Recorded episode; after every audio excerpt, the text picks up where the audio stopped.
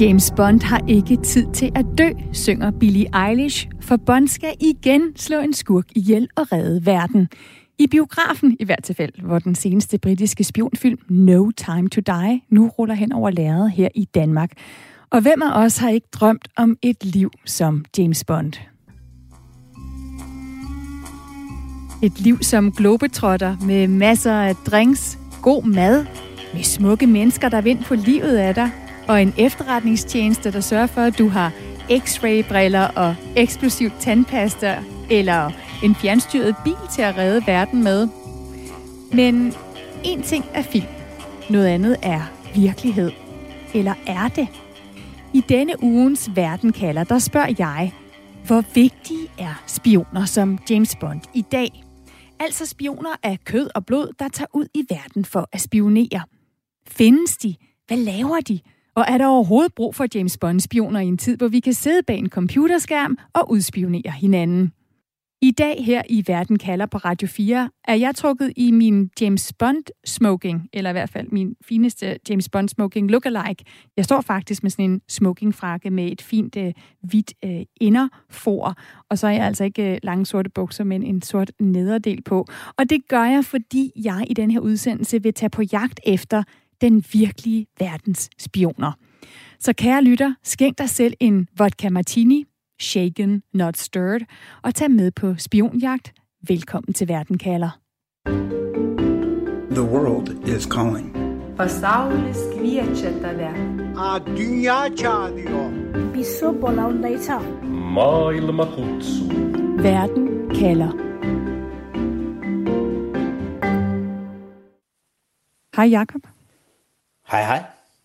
Jakob, jeg starter lige med at præsentere dig for lytterne. Du hedder Jakob Korsbo, og du er partner i Bischof Advisory, som er et firma, der rådgiver om risici. Og så er du tidligere analytisk chef i Forsvarets efterretningstjeneste. Betyder det, at jeg kan kalde dig tidligere spionchef? Jo, i det omfang. Øh, jeg har jo været chef, og jeg har arbejdet i en spiontjeneste, men øh, man kan sige, at der er mange spionchefer, så jeg var blot en af, af en hel øh, hård af, af, af chefer, og, øh, og så har jeg en fortid som analytiker også. Øh, men øh, nu vel, lad, lad os sige, det, det kan vi godt sige i dag. Jakob, jeg er i hvert fald glad for, at du kan være med til at hjælpe mig på den her jagt, øh, hvor jeg prøver at finde ud af, hvor vigtige spioner, altså sådan nogle af kød og blod, som som James Bond, hvor vigtige de er i dag. Fordi jeg har jo opdaget, at det, det er svært at få dem, der har noget med rigtige spioner at gøre, eller spionerne selv i tale. Altså definitionen på en efterretningstjeneste, altså dem, der hyrer og styrer spioner, som for eksempel amerikanske CIA eller russiske KGB, eller i Danmark FE, altså Forsvarets efterretningstjeneste, det er jo, at det er en, en hemmelig virksomhed, som har til formål at skaffe information om fremmede stater eller, eller andre, der kan udgøre en trussel mod for eksempel Danmark, hvis vi taler Forsvarets efterretningstjeneste. Og Jakob, du er jo så heldigvis tidligere spionchef, altså tidligere chef i Forsvarets efterretningstjeneste, og kan derfor tale måske lidt mere åben. Nu må vi jo se, hvor meget information jeg kan indhente fra dig i det her interview. Mange af os forbinder James Bond-spionfilm og spioner det hele taget med koldkrigstiden. Findes der stadig rigtige spioner? Det gør der i allerhøjeste grad. Jeg tror faktisk, der findes flere øh, den dag i dag, end, øh, end der gjorde dengang. Dengang var det jo en relativt simpel verden, vi havde. Vi havde to blokke, der stod over for hinanden, øh, og, og det var mest det, som øh, øh, sikkerheds- og efterretningstjenester de koncentrerede sig om. Og i dag, der er de trusler, som øh, nationer øh, står over for, der er blandt Danmark, de er meget mere øh, diffuse og brede. Så ja, spiontjenesterne er vokset. Og hedder det overhovedet at være spion, eller hvad kalder I det i efterretningsverdenen? Det siger vi aldrig. Øh, der, der findes rigtig mange forskellige typer af, af medarbejdere, og, og jeg vil sige, at ingen er sådan øh, øh rigtig James Bond øh, spion, hvis det, hvis det sådan er film, man tænker på. Altså, der er jo øh, både øh, dem, som er kilder, som leverer oplysninger. Der er dem, som er kildefører, øh, føringsofficerer, som fører de her kilder.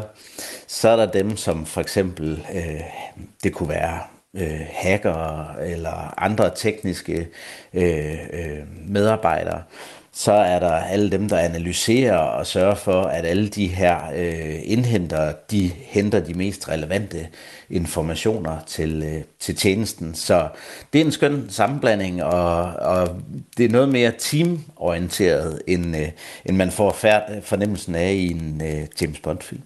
Og hvor i den her kategori af spiontyper har du selv øh, haft hjemme?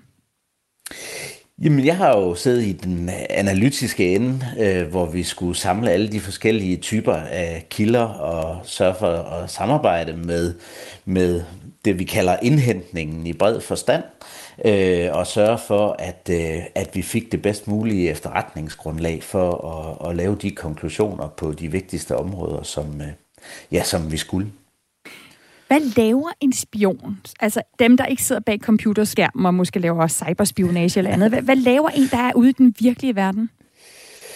Jamen altså, det drejer sig jo om at, at få øh, øh, kilder og få de mest øh, vigtige informationer øh, hjem, til, øh, hjem til tjenesten. Og, øh, og, og når du har et, øh, et efterretningsproblem, øh, det vil sige en udfordring, noget, u, noget du ikke ved, som du bliver nødt til at vide, øh, så øh, koncentrerer du dig om, jamen, hvordan kan vi få den viden?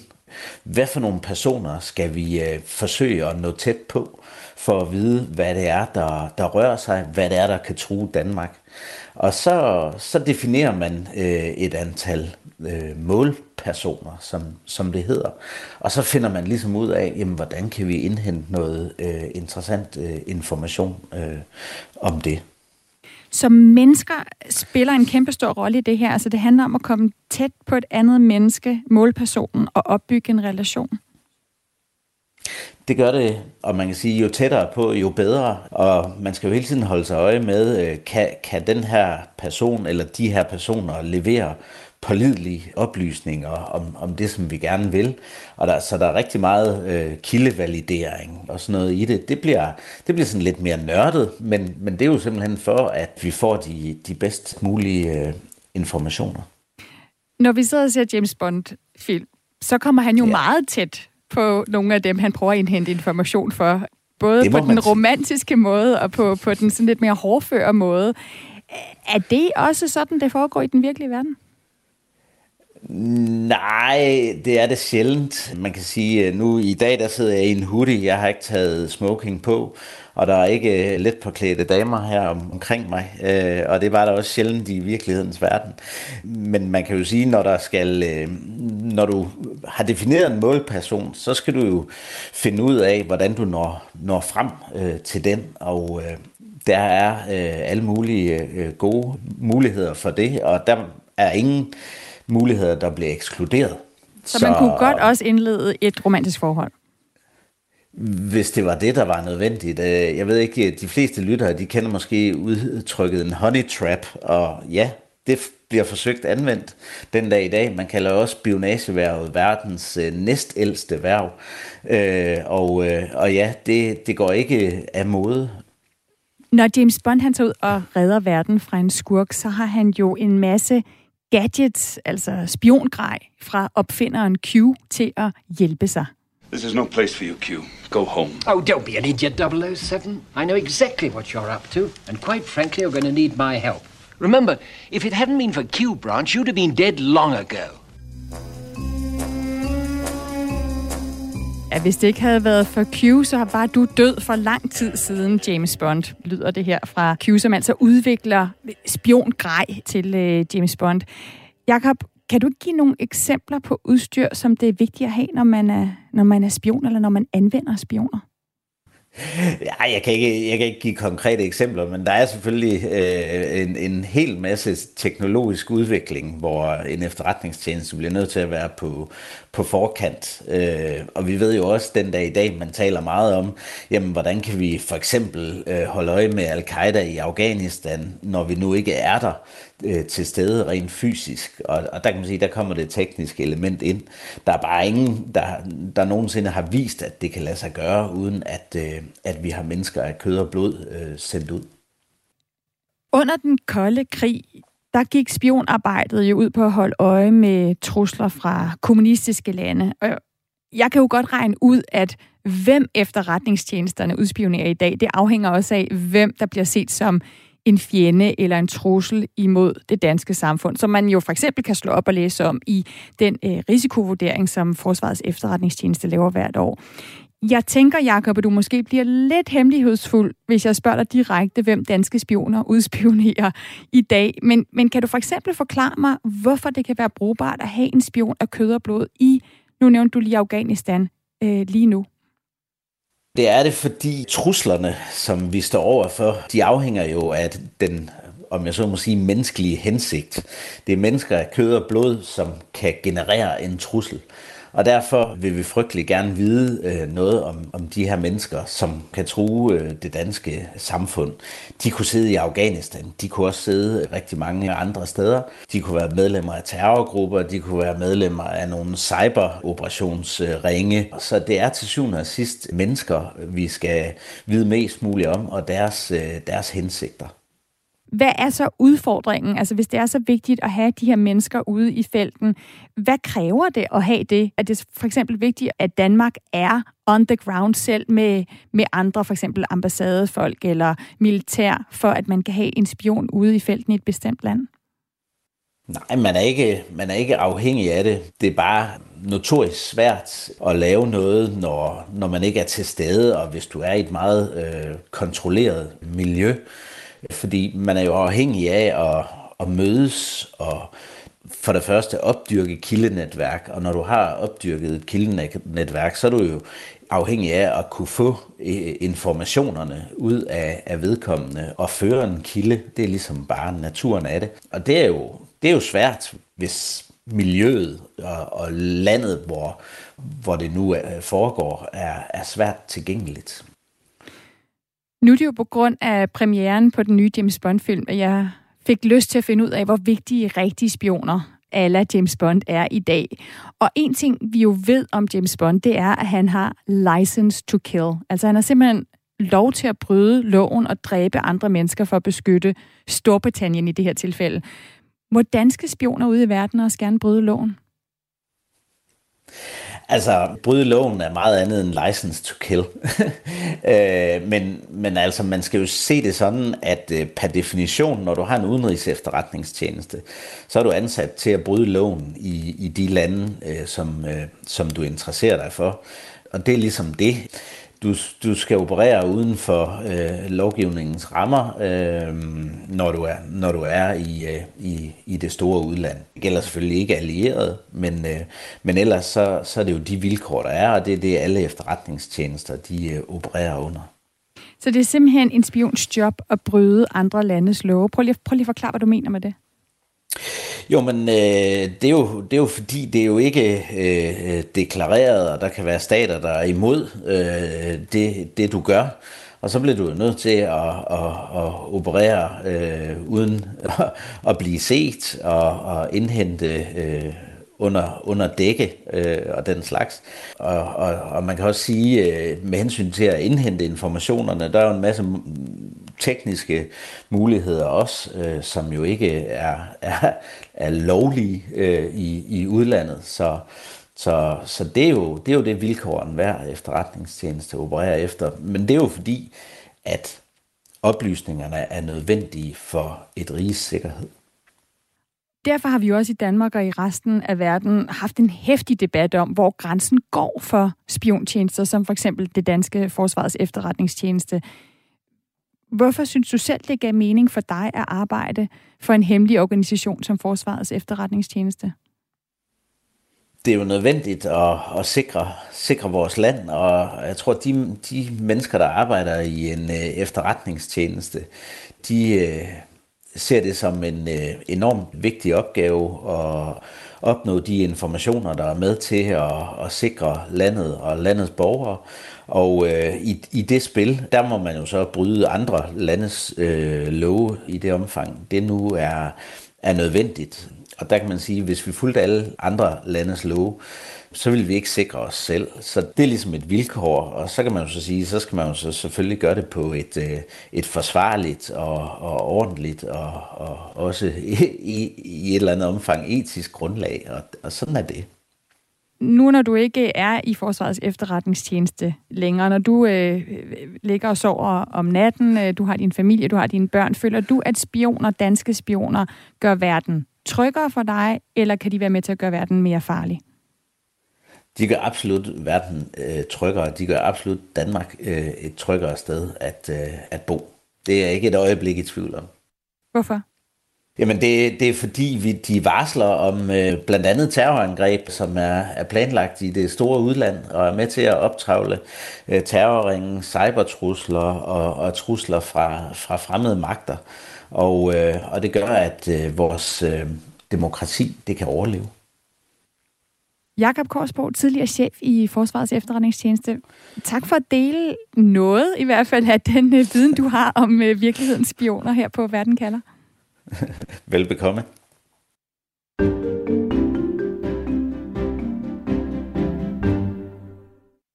Du lytter til Verden kalder på Radio 4. Jeg hedder Stine Krohmann Dragsted, og i anledning af, at verdens mest kendte spion, James Bond, netop nu er ved at redde os fra en skurk på biograflageret, så har jeg her i den her udsendelse iført mig mit øh, flotteste James Bond lookalike smoking set for at jagte spørgsmålet – hvor vigtige er rigtige spioner som James Bond, altså spioner af kød og blod, i dag? Som vi lige hørte fra en tidligere spionchef, så er svaret ja, der findes i den grad stadig spioner, også danske spioner, der tager ud i verden for at indhente informationer.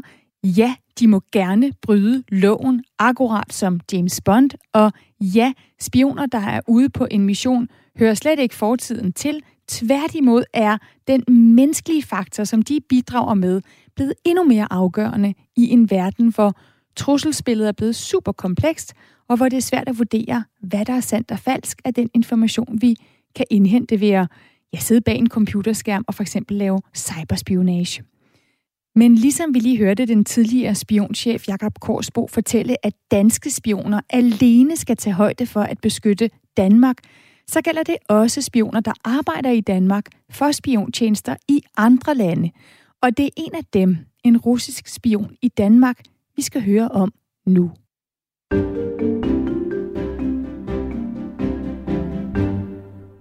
En russisk statsborger rejser til et andet land, bosætter sig der, tager en uddannelse, får et arbejde og kollegaer og lever på overfladen et helt normalt liv indtil han blev anholdt af landets efterretningstjeneste og anklaget for at være russisk spion. Det kunne lyde som plottet i en gammel spionfilm, men det er det ikke. For det var her i Danmark, det var faktisk i år, den 10. maj, at den russiske statsborger Alexei Nikoforov blev idømt tre års fængsel og udvist for bestandigt af Danmark. Så hvorfor er det vigtigt for Rusland at have spioner rendende rundt i Danmark? Det kan du måske hjælpe mig med at svare på, André Kent Jacobsen. Velkommen til Verden kalder. Mange tak. Du er postdoc ved Center for War Studies på Syddansk Universitet, hvor du forsker i gråzonekonflikter, og så har du fulgt denne her sag tæt. Allerførst, André, hvad ved vi om Alexei Nikoforov, altså den russiske statsborger, som nu er dømt for at være russisk spion? Ja, øh, der er jo kommet noget frem, selvom der har været meget hemmelighedskrammeri om hele sagen. Øh, vi ved, at han har taget sin øh, Ph.D.-uddannelse i Danmark ved Danmarks Tekniske Universitet.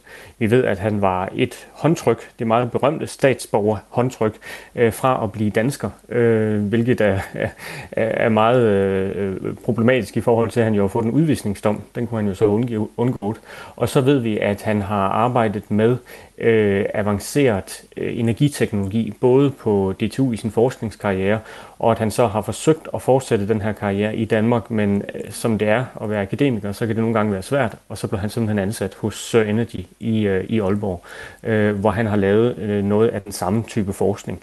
Øh, og det, øh, det lader til, at øh, det er ikke nogen, noget viden, han har holdt for sig selv, men som han simpelthen har delt med øh, russerne at, at arbejde for en grøn teknologivirksomhed i Aalborg, det, det lyder jo ikke sådan så James Bond-agtigt, hvis jeg skal sige det sådan. Altså, hvad er det, der er så vigtigt for russerne i Nordjylland, at få fingrene i, at de hyrer en spion for at få det?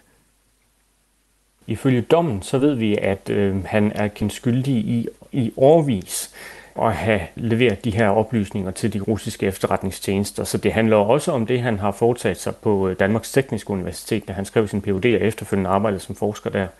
Men øh, når vi taler Sir i Aalborg, jamen, altså, så, øh, så specialiserer de sig jo i de her øh, metanolbaserede brændselsceller, som kan levere ren energi og meget renere energi end fossile brændstoffer, som for eksempel olie, gas og kul. Og russerne de er jo meget store på olie, gas og kul, øh, men de kan også godt se, at der kommer den her grønne bølge imod dem, som øh, tyder på, at det her det er ikke en, øh, en uendelig kilde til øh, magt og øh, indflydelse og profit, øh, altså de her fossile brændstoffer. Så i stedet for, så, øh, så slår verden om i noget andet. Og øh, der kan jo være en grund til, at man gerne vil vide, hvad den nye energi er. Måske fordi man gerne vil konkurrere på den også. Måske fordi man gerne vil omstille sin egen produktion i noget retning, i retning af noget, som, hvor man kan bruge den her energiteknologi, øh, øh som Sir arbejder med. Så der, der er mange aspekter i det her. Det kan også simpelthen bare være, at det er helt almindeligt spionage, fordi man gerne vil vide, hvad de andre render og laver, eller at man måske lige præcis mangler den type indsigt, som de har i Aalborg, fordi man selv sidder og arbejder på noget lignende. Og det er jo super fascinerende i hvert fald jeg, inden jeg gik i gang med det her program, tænkte meget det her med at spionere som noget med, at man spionerer på hinandens politikere, eller hvad der bliver taget af, af, af vigtige beslutninger hos beslutningstagere. Og her har vi så altså noget enormt vigtig viden, der, der foregår hos en, en virksomhed øh, i Nordjylland. Altså, manden, som russerne hyrer for at spionere i Danmark, Alexei Nikoforov, han har boet i Danmark, som du siger, i mange år. Han var et mulehår fra at få dansk statsborgerskab. Han tager sin uddannelse på Danmarks Tekniske Universitet. Ved vi noget om, hvordan han er blevet værvet? Nej, hele den her sag har jo været hemmelig, både fra øh, efterretningstjenesternes side, fordi de fortæller ikke så meget om det. Øh, det er politiets efterretningstjeneste, der har holdt øje med de her øh, begivenheder, og så også fra selve sagen, som den er blevet behandlet i retten. Altså, der har været lukkede døre hele vejen igennem.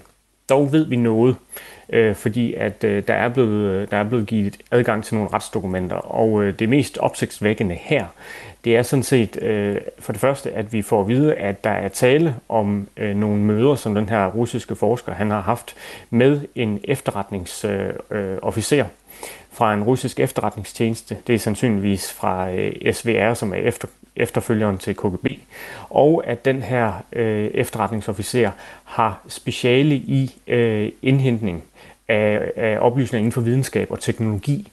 Så det er, ikke, øh, det er i hvert fald ikke tilfældigt, at det er ham, der er, er blevet valgt øh, så, har han jo, øh, så har han jo også det med sig, at han jo ligesom er russer, så hans nationalitet spiller selvfølgelig ind. Der er noget med, at man kan appellere til hans, øh, til hans øh, patriotisme og loyalitetsfølelse osv.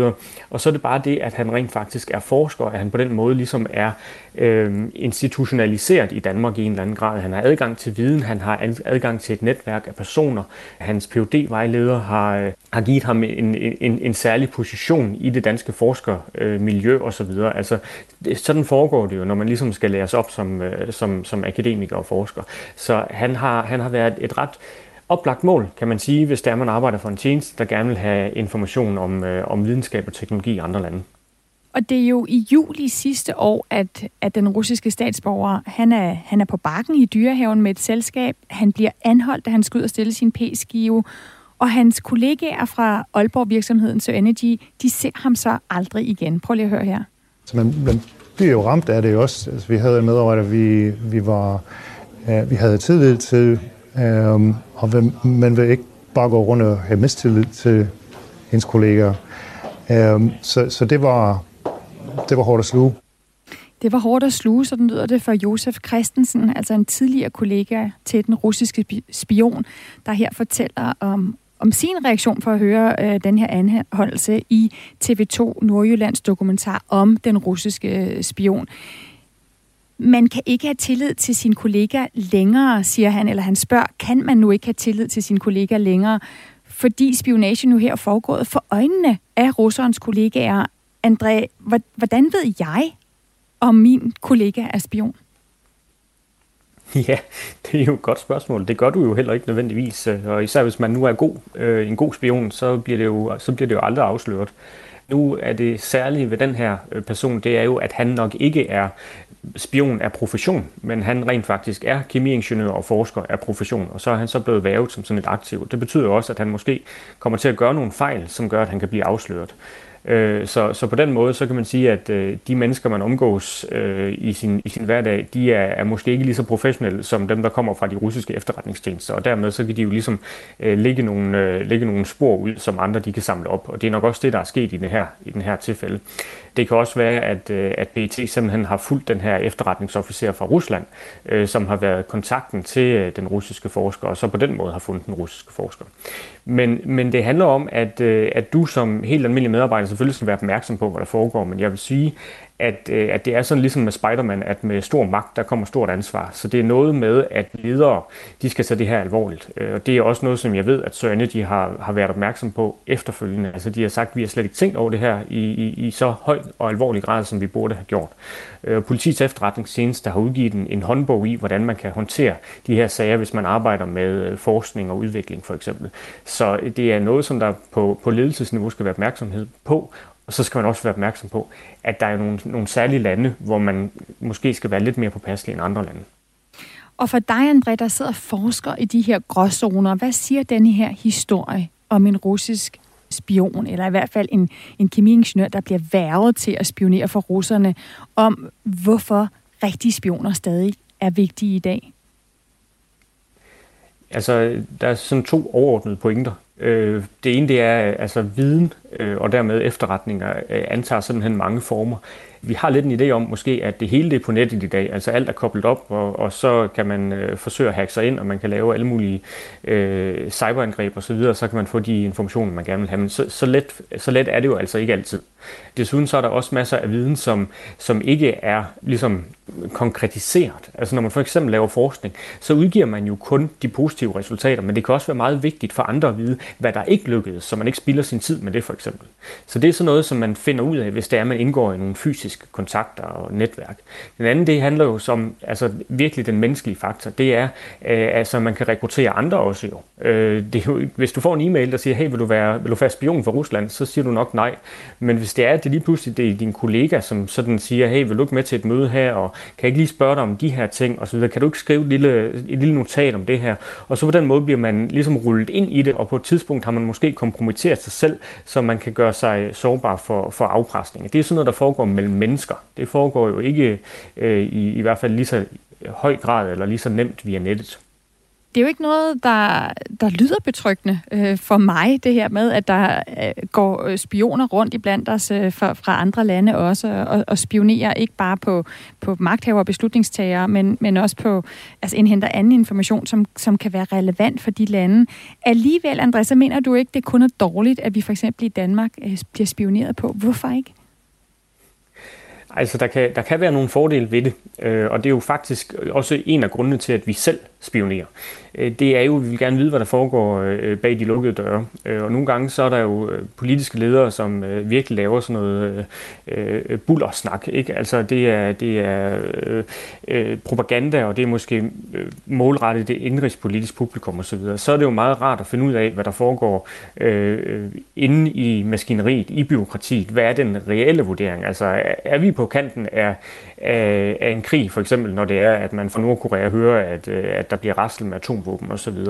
Øh, der kan det være en rigtig, rigtig god idé, hvis man har nogle andre kilder til viden, øh, og på den måde ligesom kan deeskalere situationer, som i offentligheden måske ser meget alvorlige ud, men som måske i virkeligheden er lidt mere spil for galleriet. Så på den måde så, så er spionage jo også en, en, en diplomatisk øvelse, som jo også i en, i en vis grad accepteres.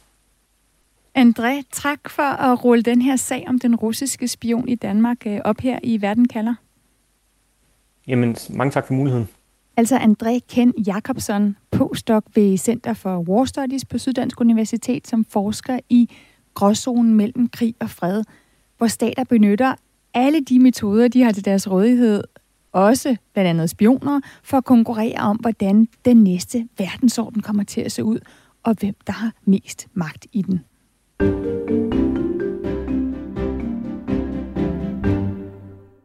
Jeg hedder Stine Krohmann Dragsted, og du lytter til udlandsprogrammet Verden kalder på Radio 4, hvor det i dag handler om spioner som ham her. My name is Bond. Bond. Bond. Bond. Bond. Bond. The name's Bond. James Bond. For når vi nu for 25. gang kan gå ind og se James Bond have travlt med at redde os alle sammen i filmens verden, så synes jeg, det er oplagt at spørge, hvilken rolle spiller spioner i vores verden? Er spioner som James Bond overhovedet vigtige i dag, hvor vi har uanede muligheder for at overvåge og spionere på hinanden online? Som vi lige hørte fra André Ken Jacobsen, som er postdoc ved Center for War Studies på Syddansk Universitet, så bliver spioner sendt ud i verden for at indhente information, også når det handler om højteknologisk viden, som den en russisk spion var på jagt efter hos den danske virksomhed i Aalborg, Sir Energy.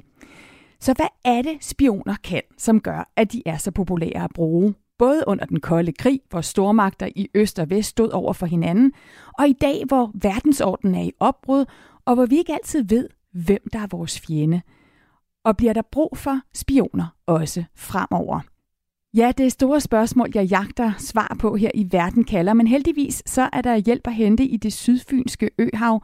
Jeg skal lige høre, om jeg har hul igennem til dig, Per Henrik Hansen. Det har du. Fornemt. Du er koldkrigshistoriker, og som koldkrigshistoriker med Ph.D. i efterretningshistorie, så har du brugt rigtig mange timer af dit liv på ikke bare at studere, men også tale med spioner, med spionchefer, med højtstående efterretningsfolk, som du for øvrigt jo, Per, har øh, besøg ret ofte af, øh, blandt andet i dag på Langelandsmuseet, som du også leder. Prøv lige allerførst at forklare mig, hvad der foregår på Langeland, siden du har en tidligere chef for Forsvarets efterretningstjeneste rendende hos dig i dag. I dag får vi besøg af den specialenhed, som eksisterede i de polske styrker under den kolde krig, den 7. polske landgangsdivision. De havde simpelthen til opgave at være nogle af dem, der skulle gå allerførst i land på Sjælland og Lolland Falster og øerne over i den del af Danmark i tilfælde af krig.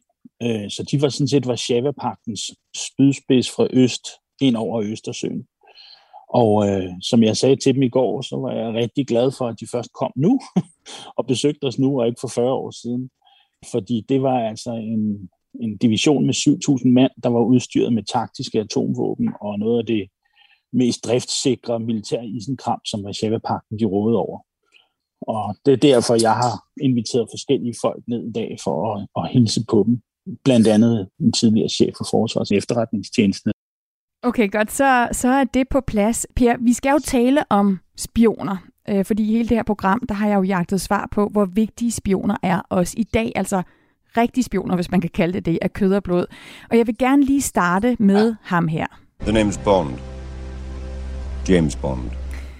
Da vi to første gang talte sammen, så sagde du til mig, at når der laves spionfilm som James Bond, jamen så kaster manuskriptforfatter og filminstruktører sig jo over fortællinger, som på en eller anden måde afspejler en virkelighed, der findes.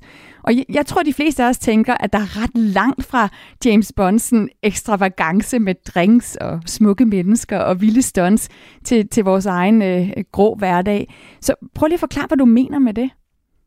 Men det er sådan set meget simpelt. Det med de mange drinks og kvinderne og, og casinobesøgende, det er måske sådan, øh, det er måske flødeskummen på toppen. Men, men skåret ind til benet, så er der jo øh, stadigvæk mennesker, der den dag i dag er ansat af efterretningstjenester verden over, til at indhente informationer målrettet hos venner og fjender.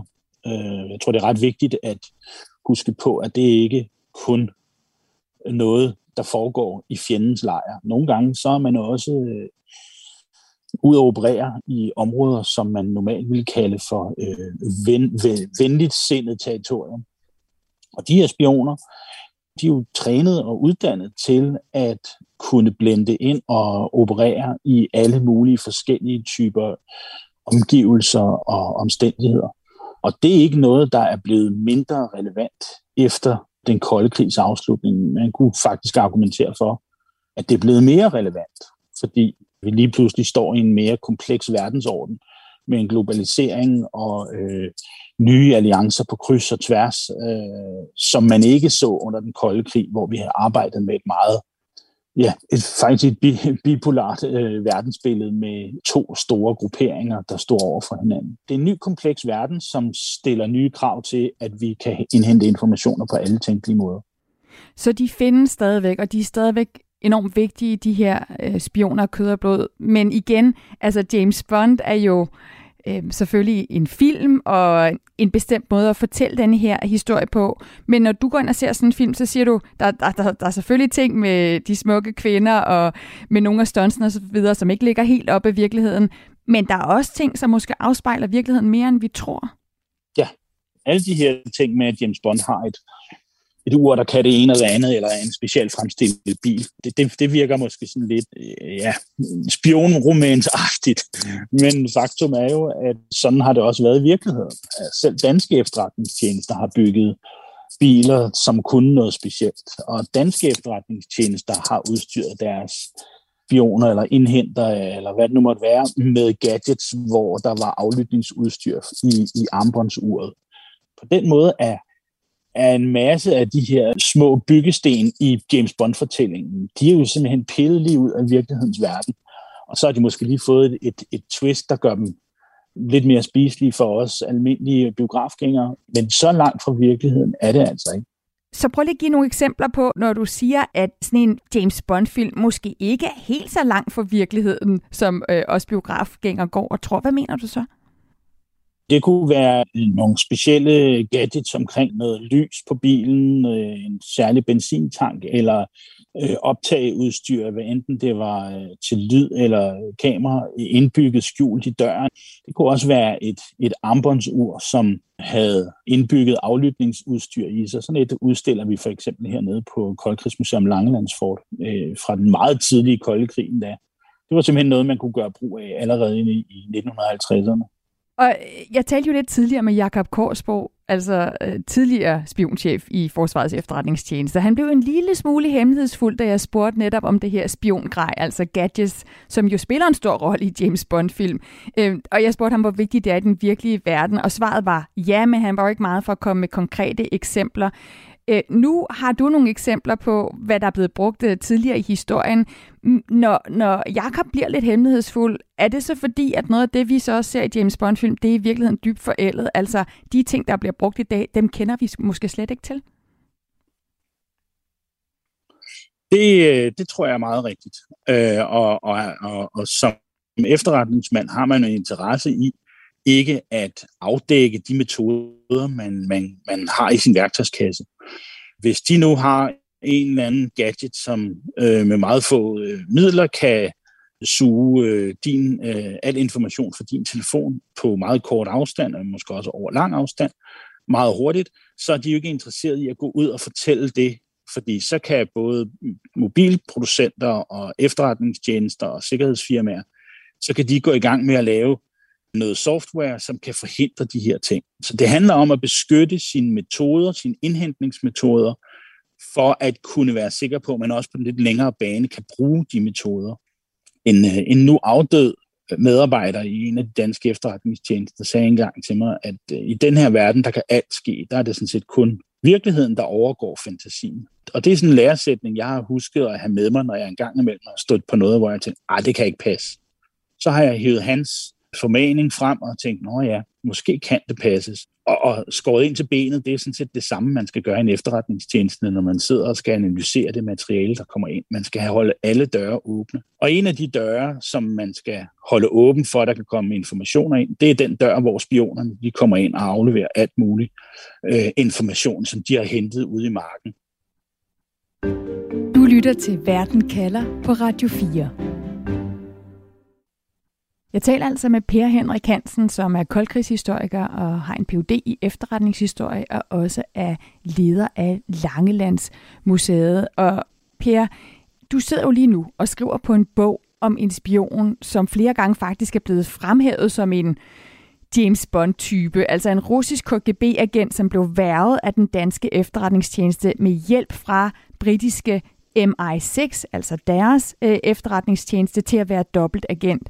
Og mange har måske hørt øh, historien om Oleg Gordievsky, en af mange spioner under den kolde krig. Men prøv lige at forklare, Per, hvorfor brugen af spioner blev så udbredt i den tid. Det gjorde det, fordi at 2. verdenskrig havde understreget vigtigheden af at have informationer om, hvad der foregik. Så, øh, så lande, der traditionelt ikke havde haft en efterretningstjeneste inden 2. verdenskrig, eksempelvis USA, hvilket sikkert var overrasket mange, de fik opbygget nogle store spiontjenester i, i årene efter 2. verdenskrig. Russerne de var årtier foran alle os andre, fordi de havde øh, forstået det her meget tidligere, så de havde et kæmpe spionnetværk, som de allerede var i gang med at sprede ud i verden i 1920'erne og 1930'erne, infiltrere hele, det amerikanske, hele den amerikanske centraladministration blandt andet. Og så opstår den ideologiske konflikt jo mellem Øst og Vest med USA og Sovjetunionen som de store poler, men med Vesteuropa øh, og Danmark i den ene øh, blok, og så Østeuropa og de kommunistiske diktaturer i den anden blok. Og der er der jo hele tiden et behov for at have viden om hinanden, fordi man frygter for 3. verdenskrig. Så øh, for at kunne være sikker på at kunne varsle eget system i tide, så skal man vide en hel masse om fjenden. Og, og det var i al sin enkelhed det, der gjorde, at den kolde krig blev sådan en konflikt, hvor efterretningstjenesterne simpelthen kom til at fylde rigtig meget, og de fik rigtig meget øh, spillerum, fordi de kunne vise sig at være afgørende for, at man kunne øh, stoppe en krig, eller måske endda bare komme lige øh, nogle, nogle skridt hurtigere end fjenden frem. Du sagde lige i starten, at du tror, eller du, du, at du mener, at de er blevet endnu vigtigere i dag, altså spioner, der ligesom er ude i felten. Prøv lige at uddybe, hvorfor det er, øh, at du ser det sådan.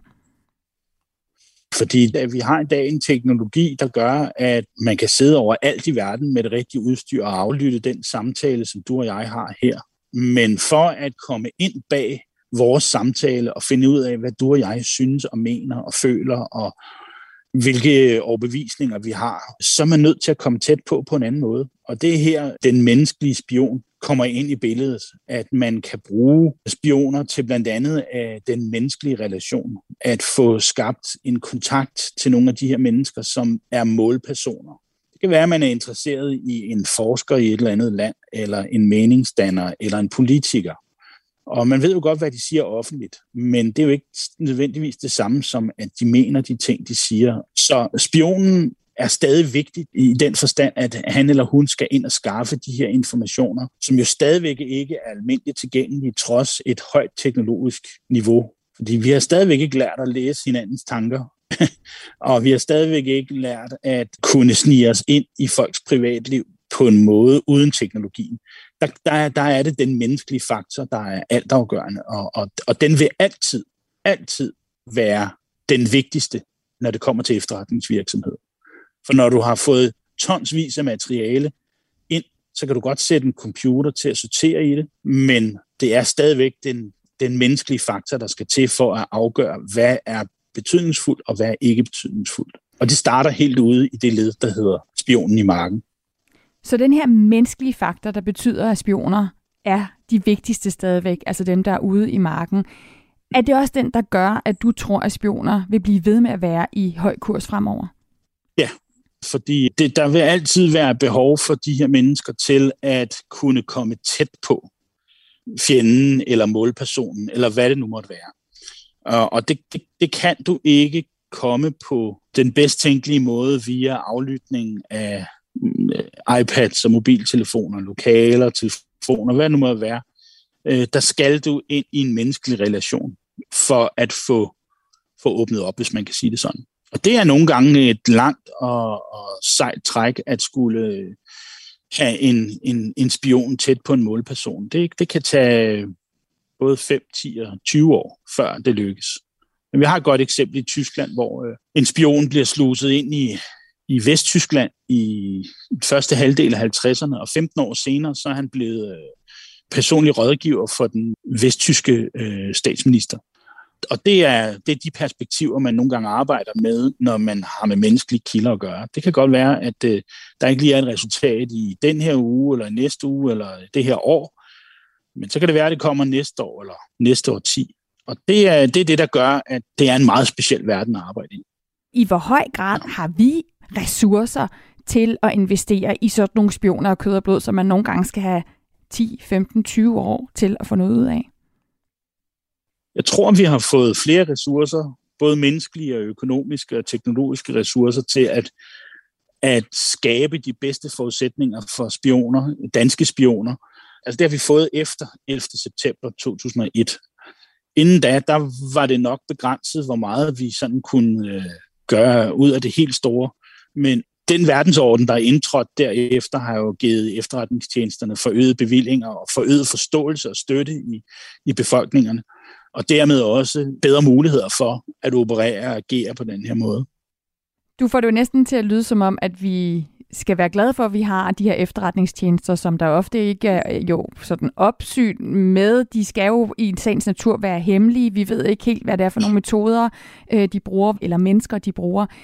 Der har jo været en kæmpe debat om, hvor langt efterretningstjenester også kan gå, for at vi stadigvæk ligesom kan opretholde vores demokrati og vores retsstat og vores relationer til andre lande. Hvad, hvad, mm. hvad siger du til den debat om, at okay, det kan godt være, det er godt at have spioner, øh, så vi ved, hvad der foregår ude i verden, men det kan også være dybt problematisk, øh, at man jo ikke ligesom skal overholde spillereglerne, når man er en spion, øh, der er styret af en efterretningstjeneste.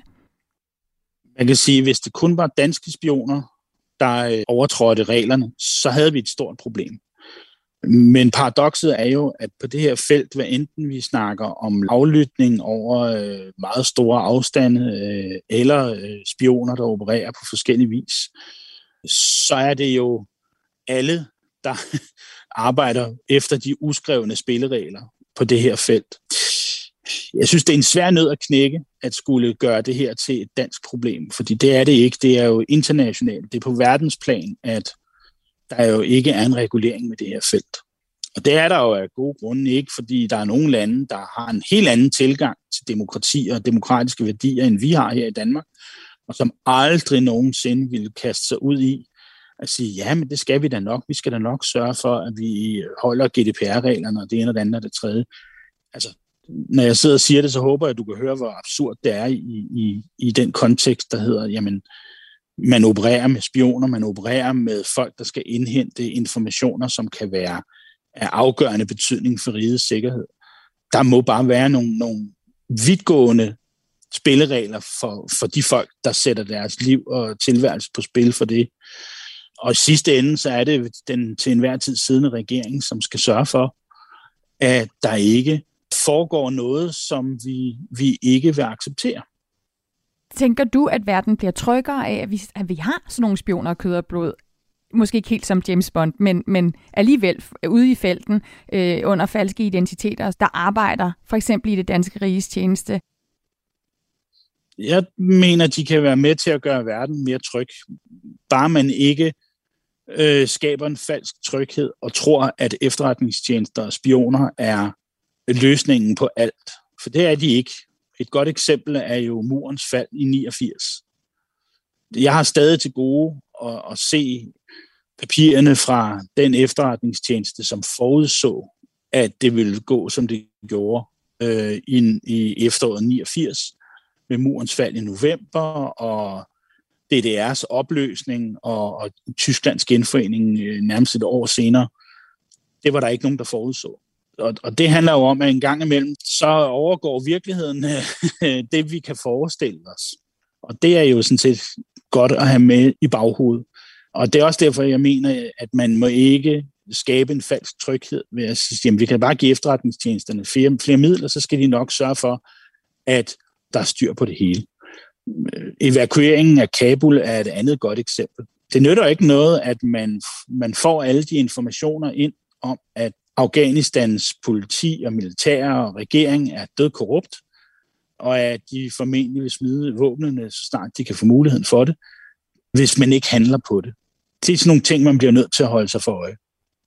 Per, den menneskelige faktor kunne jeg godt lige tænke mig at vende tilbage til til allersidst. Har du et yndlingseksempel det kan også være, du lige skal tænke over det, men har du et yndlingseksempel fra en James Bond-film, hvor den her menneskelige faktor kommer i spil? Uh. Vil du gå og tykke lidt på den?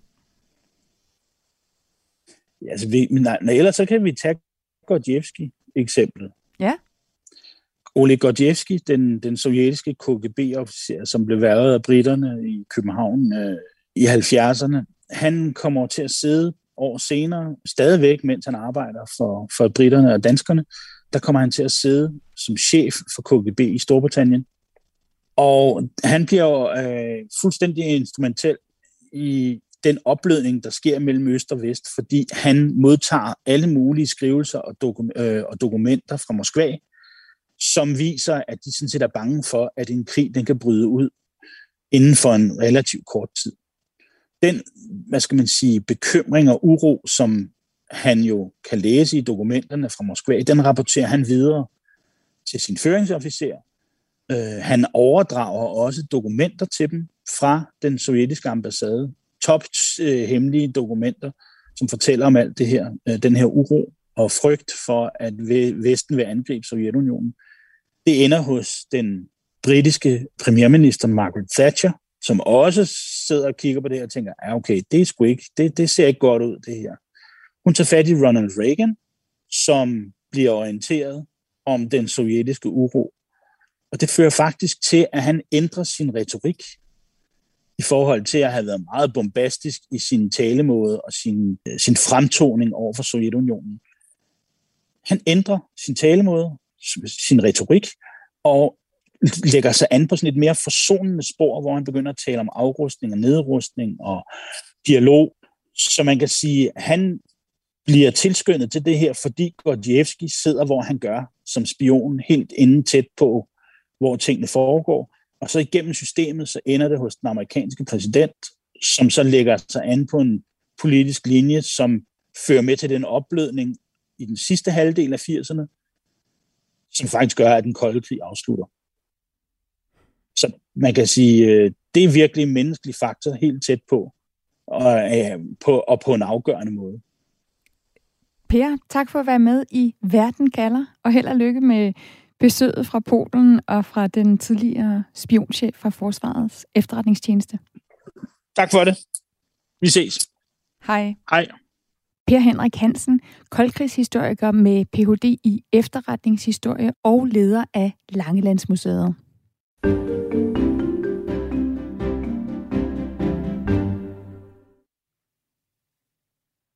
Hvor vigtige er spioner som James Bond i dag? Det er spørgsmålet, jeg har stillet i denne udgave af Verden kalder. For når nu det for 25. gang er spionen James Bond, der er helt uundværlig til at klare skurkene og afværge, at verden går under i filmens verden, så var jeg nysgerrig efter at forstå, hvor stor en rolle rigtige spioner spiller i den virkelige verden. Og det, der står tilbage for mig, efter at have spurgt en tidligere spionchef, en forsker i gråzonekonflikter og en koldkrigs- og efterretningshistoriker, det er, at spioner på ingen måde forsvandt, da den kolde krig sluttede. De er tværtimod endnu vigtigere i dag, fordi de trusler, som nationer står overfor, er meget mere diffuse og komplekse i en verden, hvor magtforhold er i opbrud. Og så er spioner, der arbejder under dække ude i verden, ikke blevet overflødige, bare fordi vi nu kan spionere og overvåge på hinanden ved at sidde bag computerskærmen. For det er i sidste ende mennesker af kød og blod, som genererer trusler, og derfor bliver vi nødt til at vide noget om de mennesker og komme helt tæt på dem, uanset om de er terrorister, hackere eller magtglade diktatorer. Spioner kan være afgørende til at afværge terrorangreb eller undgå, at konflikter eskalerer, men vi kan ikke bare give spiontjenester og spioner uanede ressourcer og magt, og så tro, at de klarer ærterne, som i en James Bond-film. Hvad fik du ud af denne uges spionudsendelse her på Verden kalder? Og hvad synes du om, at spioner i den grad stadig bliver brugt? Skriv til mig på verdenkalder radio4.dk og send også meget gerne forslag til spørgsmål, som du gerne vil have, at jeg stiller til verden. Og så har Verden kalder også fået et telefonnummer, du kan ringe til. 50 70 44 94. Du er for eksempel meget velkommen til at ringe ind og fortælle, hvordan du har det med spioner, og hvis du er spionfan, hvem din yndlingsspion er. Du kan altså ringe ind og lægge din besked til Verden kalder på 50 70 44 94. Synes du for eksempel, at James Bond i Daniel Craigs skikkelse er den ultimative spion, Eller venter du utålmodigt på, at en sort kvindelig 007 tager over på lageret? Verden kalder blev i denne uge tilrettelagt og redigeret af mig, Stine Krohmann Dragsted. Redaktør på programmet er Camilla Høj Eggers. Vi høres ved næste lørdag kl. 15 her på Radio 4, eller når som helst på podcast. Du kan finde Verden kalder ved at søge efter Verden kalder og Radio 4.